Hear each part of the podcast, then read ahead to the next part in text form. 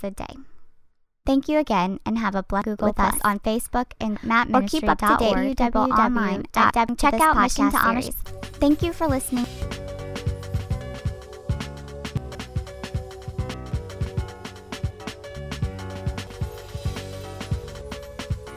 Out to pray for.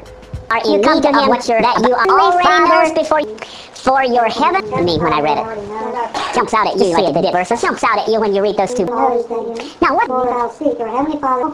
These things, what shall we? I do need to pray. And here's the question: if verse 31 and 32, like for somebody to read chapter 6, verse 31, Matthew chapter 6. Let's keep going. Why God wants us to pray is about these two areas. Sounds in there. We are dying. Well, we're going to dismiss Junior Church, and we're going to do our lesson this morning, and we're going to bring the board over here. I'm going to try my best.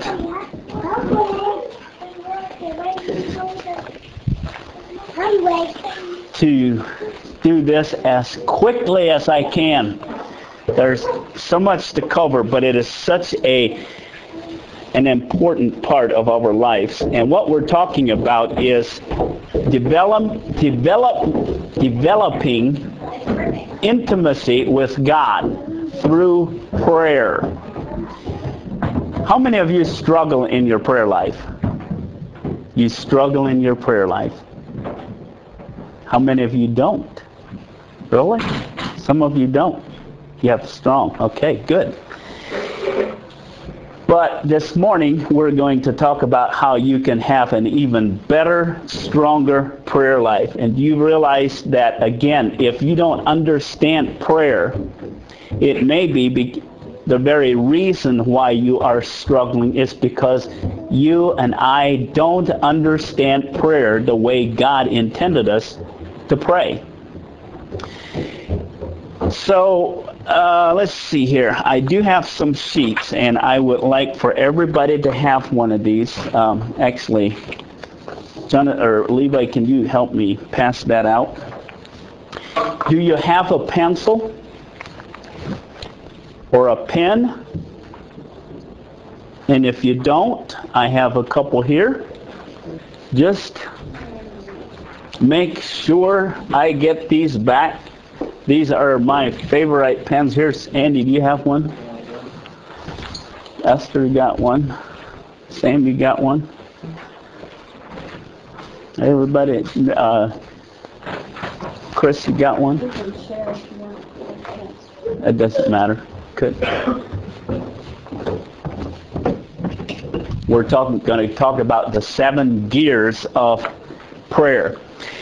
It would be hard to imagine having a healthy marriage relationship without a husband and wife talking to one another on a regular basis.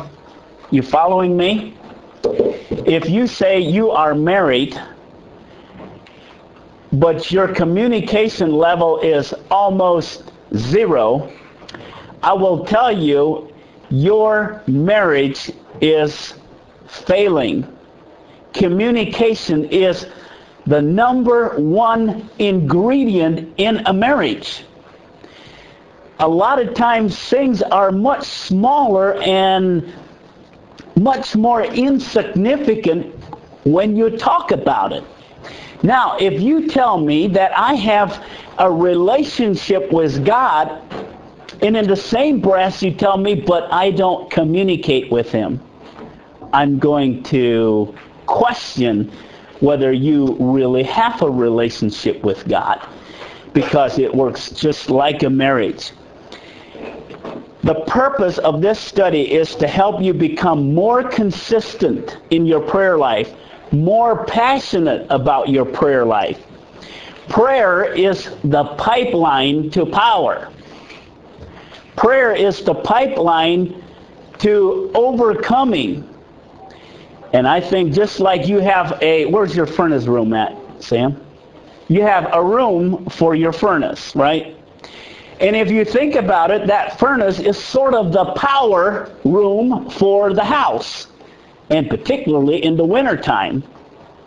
You know when the powerhouse goes down and you get it fixed, don't you? I believe it is just as important, or at least the thought sounds good, to think that in your home you have a prayer room, or in your church you have a prayer room that you can call the powerhouse. I know some churches, I know some homes that have that, and I think it sounds good. Okay, let's go through here. We're going to study number 5. We've done a couple other ones before this. But James chapter 5, verse 16 says, the effectual, fervent prayer of a righteous man availeth much. What does effectual mean? It has effect. Effective, exactly. The effective, what does fervent mean? Passionate prayer.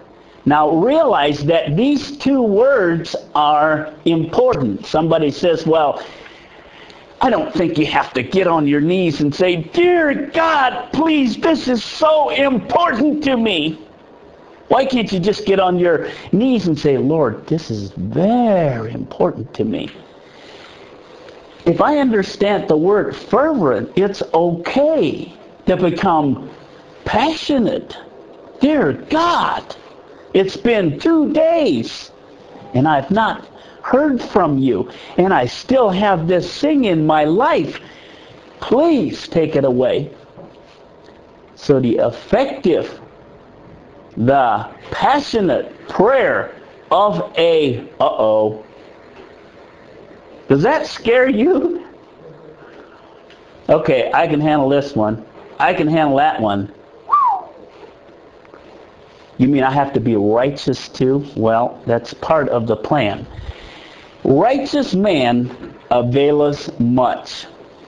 What does it mean? Availeth simply means accomplishes. Do you want to accomplish much in your prayer life? Make sure you have the right ingredients. Okay. Think of a time. Once you think back as a child, you wanted something so bad. You wanted it worse than anything else in the world. Think about that for a second. What was it? How did you go about getting it? Did you get it? Why or why not? Think about it. As a child, or even in your adult life. Maybe it was your spouse. Maybe it was, I don't know. You really, really wanted it. It was the worst thing it was the number one thing you wanted it in your life. And you got it. How did you get it? What did you do to get it? Well, about 5 years ago, I really wanted a PlayStation, so I baked cookies for I don't know how many months, but I took them to a roller skating rink once a month and I sold them, and we got it. It was used and everything else. But it was mine. Amen. Thank you. Something else. Something that you really wanted in your life. A truck. I guess I could say a truck or something over. Probably the truck was more important to me than that. So, how did you go about trying to get it? I just got it. You just went out and got it. Yeah. You wanted it, and you got it. Okay, well, let's move on. Why do we pray? And what I want to do is, I want you to help me out. And I want to list as many reasons why we pray that you can think of. Why do we pray? Give me some short, if possible, one word. Needs. Needs? Is that what kind of needs? Physical? That you need, I guess, physical or personal of his spiritual needs? Spiritual? Answers? Yeah, just answers to questions in life. Okay, so answers. Directions. And direction. Once. Once, just simply once.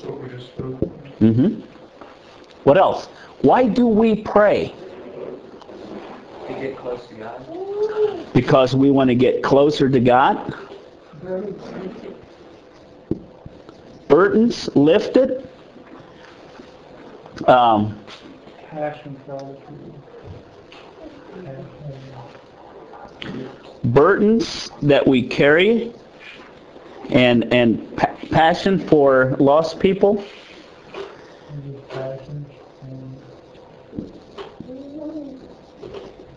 Okay, anything else? Why do we pray? To overcome our sinful tendencies. Overcome sin?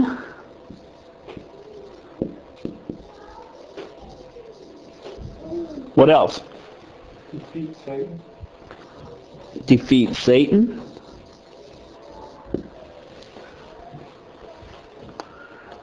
Make things work when they don't work. I don't know how you say that. Okay. Break bondages from the past. John, I don't know how to write yours down. That's a good one. Bondage. Wisdom. And wisdom.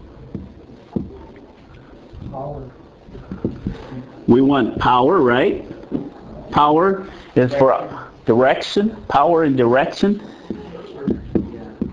It's already on there. Okay. Now think it through a little bit more. Why do we pray? Talk to God. Just simply communicate with God. Open line. Okay. You ask the question, you think really about why do we pray? We pray because we want something fixed or changed in our lives. That could sum up pretty much what we got here. Okay. That is a very important statement. So let me write that one out. We pray. Help me out again, Bob. We pray because we want something changed or fixed or corrected or already.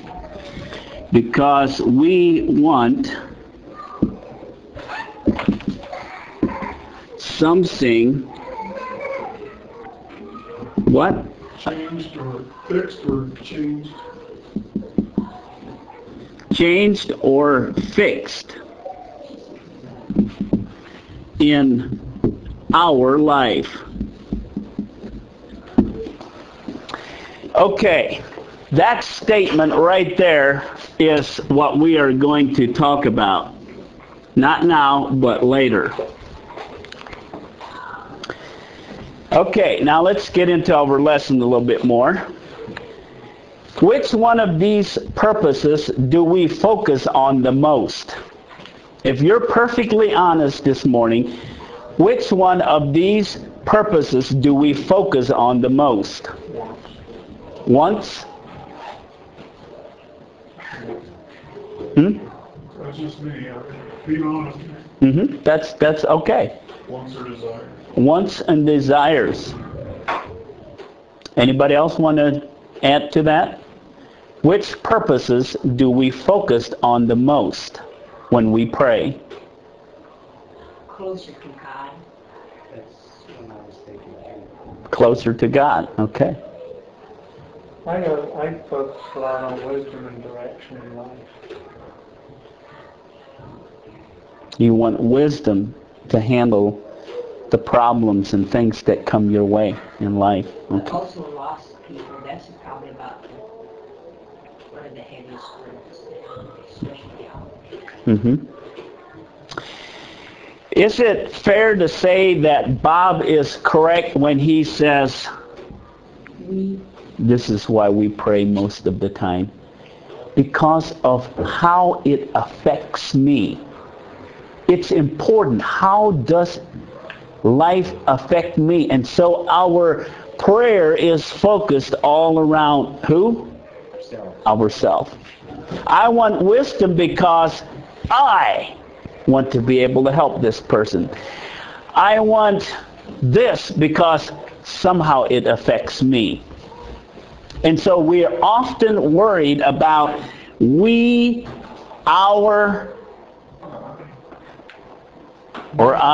Me, myself, and I.